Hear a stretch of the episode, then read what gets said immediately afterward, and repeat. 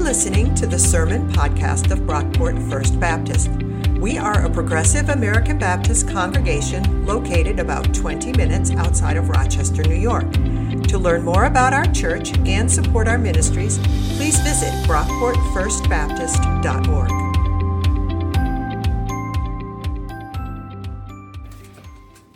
Hi, I'm Gary Young.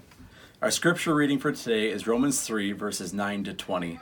I'll be reading from the New Revised Standard Version. What then? Are we any better off? No, not at all. For we have already charged that all, both Jews and Greeks, are under the power of sin, as it is written There is no one who is righteous, not even one. There is no one who has understanding, there is no one who seeks God. All have turned aside, together they have become worthless.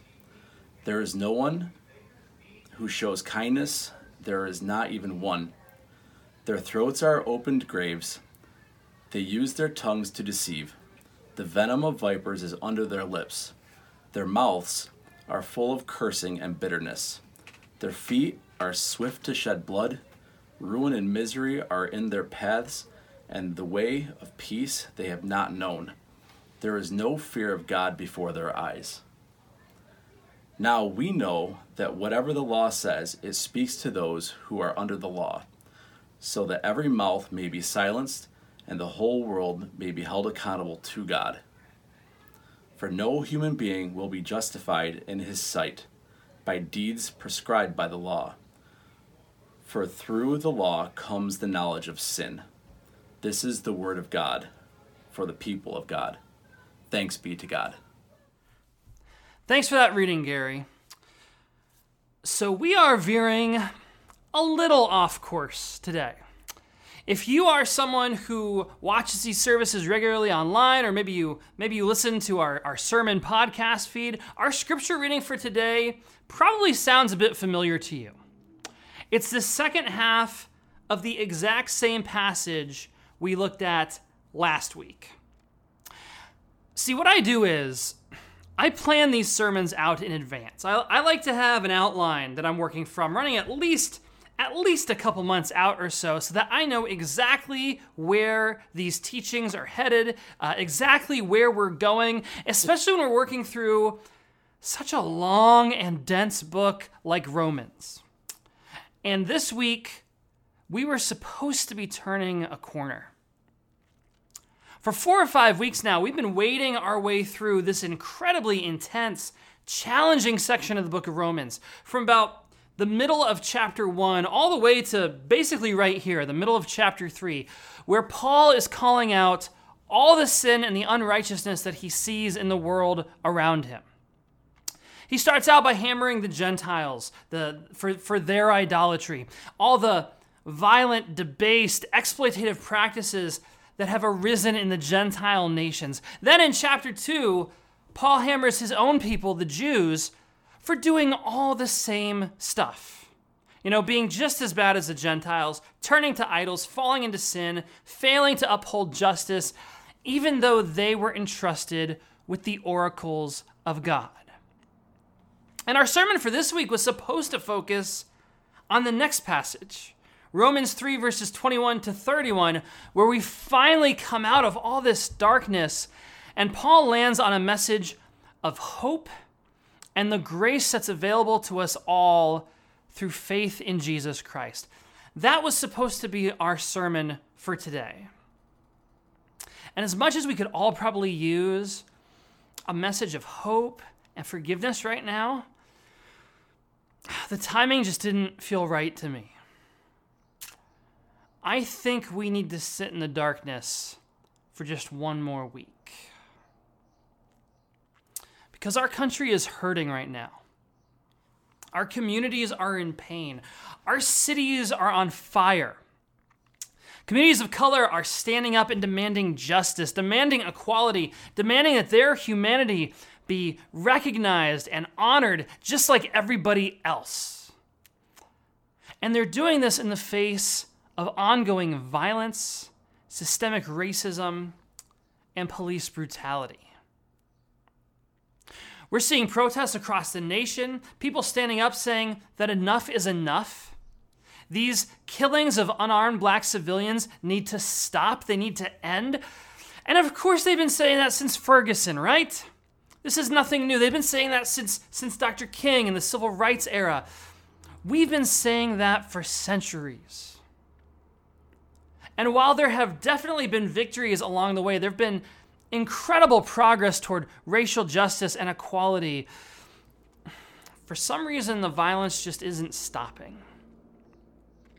And now we're seeing that violence spill out onto the streets. We're seeing the frustrations of communities of color and their allies, coupled with the frustrations of months and months of quarantine with coronavirus, stoked by politicians who use fear and resentment to hold on to power.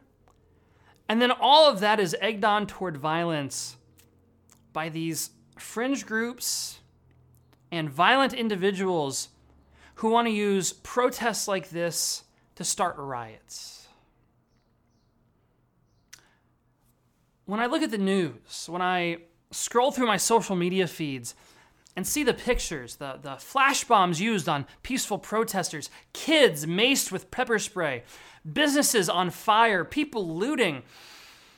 I can't help but wonder if this is how Paul felt when he looked at his world and composed the poem that we find in our scripture reading for today. There is no one who is righteous, not even one. There is no one who has understanding. There is no one who seeks God. All have turned aside. Together they have become worthless. There is no one who shows kindness, not even one. Their throats are opened graves. They use their tongues to deceive. The venom of vipers is under their lips. Their mouths are full of cursing and bitterness. Their feet are swift to shed blood. Ruin and misery are in their paths, and the way of peace they have not known. There is no fear of God before their eyes. I mean, come on. Do we even need a sermon after that? I, f- I feel like I could just I could just read that poem, say amen, and then move on to communion, right? I mean, who, who's with me? what Paul does here, though, is truly remarkable. I don't, I don't want to miss this. In this poem, he strings together a series of quotes from the Hebrew scriptures. Most of them are from the Psalms, a few sprinkled in from Isaiah and Ecclesiastes. But he strings all these quotes, all these references together with some original thoughts thrown in here or there, you know, a, a tweak in the wording here. Um, he's sampling basically. Think, think like a Think like a DJ who's like mixing together all these different tracks to create something new. That's what Paul's doing in this poem. And the result is this gut wrenching, incredibly poignant, and yet oddly beautiful lament about the state of our world. The state of God's good creation marred by sin. A lot of people get uncomfortable when we start talking about sin. Even a lot of Christians. You know, we would we'd almost prefer that Paul would just stick with something positive. You know, why has he got to be so judgmental? Why dwell on sin? And I think that attitude comes from seeing sin talked about so badly so often in other contexts. You know, sin talked about in a self righteous way or a judgmental way. People who use sin as a cover to scapegoat or cast blame. We don't want any part of that. We don't want to be hypocrites or self righteous, and so we shy away from talking about sin. We emphasize love and peace and unity, assuming that somehow if we talk about sin, we negate all that other good stuff.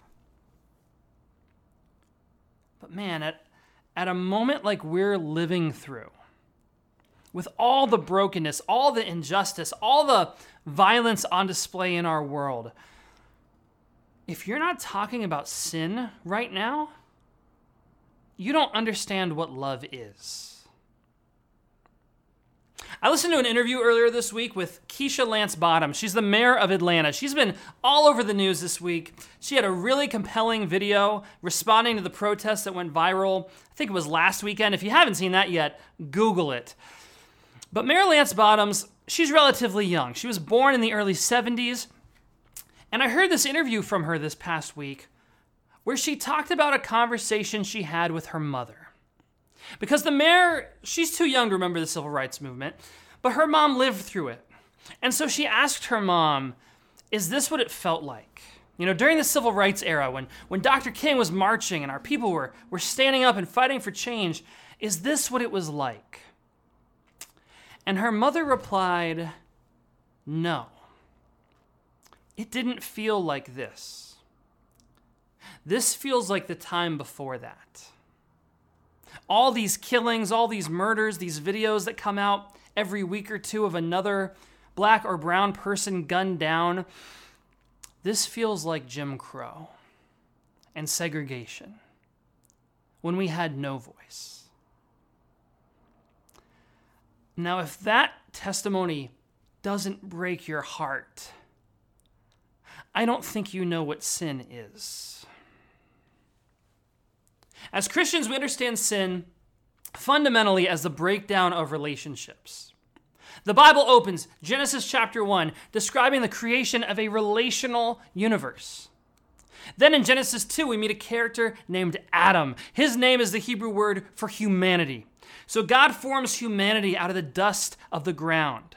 God plants humanity in the garden to tend it, and humanity exists in a state of perfect relational harmony. Adam or humanity is in perfect relationship with God, perfect relationship with the earth, perfect relationship with, with other human beings, exemplified by Adam's wife Eve, whose name means life. And Adam and Eve, humanity and life, are both in perfect relationship with their own selves. The, the text of Genesis tells us that they were naked, but they felt no shame. Then sin enters the picture. And all those perfect relationships that mark God's good creation just start to fall apart. Adam and Eve feel shame at their own nakedness, and so they rush to cover their bodies. There goes the relationship with the self. Then they hear God walking through the garden and they hide from God out of fear. There goes the relationship with God. When God confronts them about their sin, Adam and Eve turn on each other and start hurling accusations back and forth. And then, of course, the story ends with Adam and Eve being cast out of the garden, with enmity placed between human beings and the rest of creation. This is as good and as holistic a picture of sin as you are going to find anywhere. If you want to know what's wrong with our world, if you want a diagnosis of what ails us, read the opening pages of the Bible. Our relationships have broken down. Our connection with God has been severed, and violence and injustice reign as a result. Or as Paul would go on to describe it many, many centuries later, there is no one who is righteous, not even one. No one who has understanding, no one who seeks God. All have turned aside. That is a picture of a world marred by sin. So, what do we do?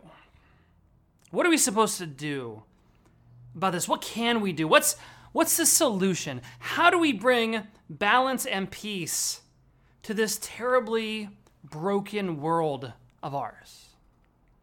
There's a lot of people in power right now who think they have the answer to that.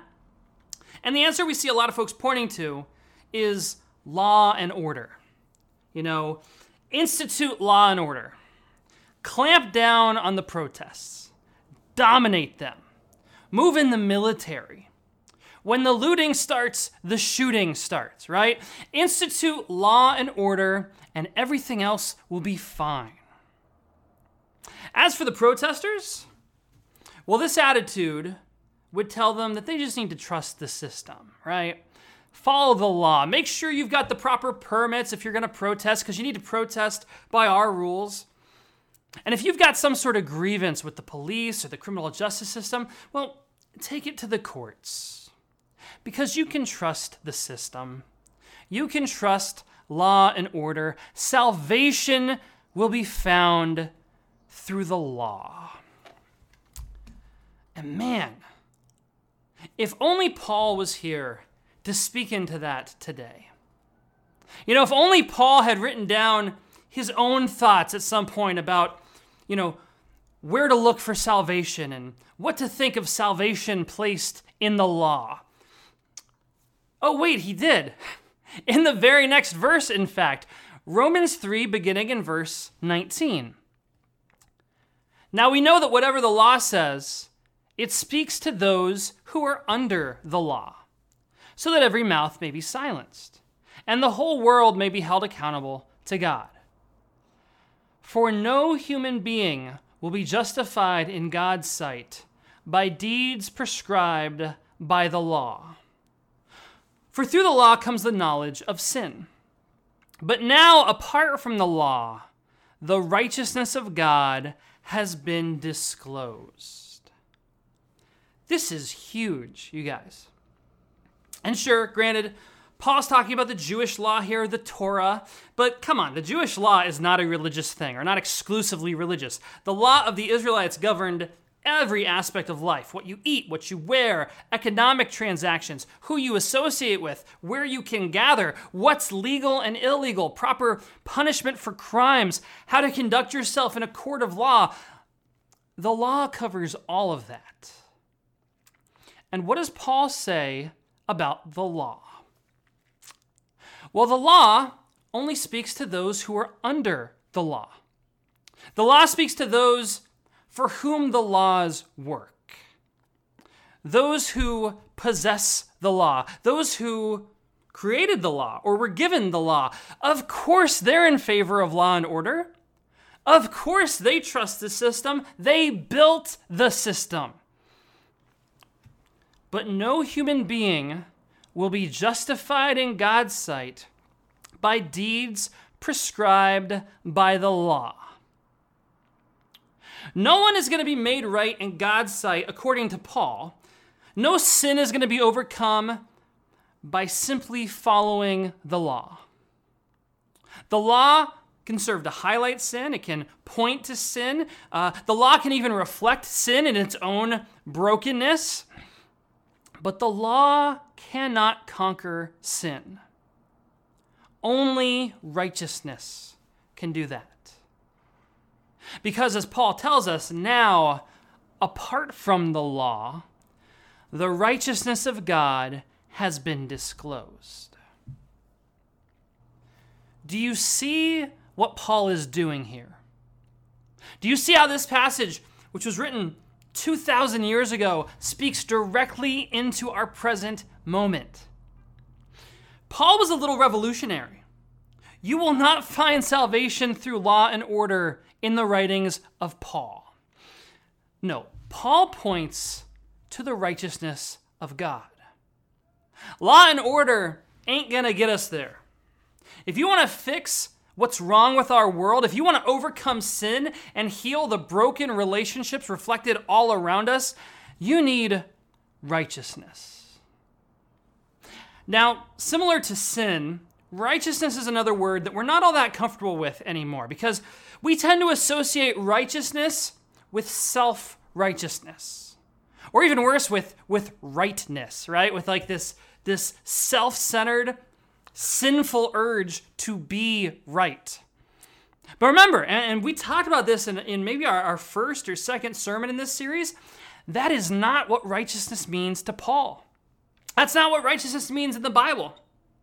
In a strictly biblical sense, it is more accurate to think about righteousness as made rightness.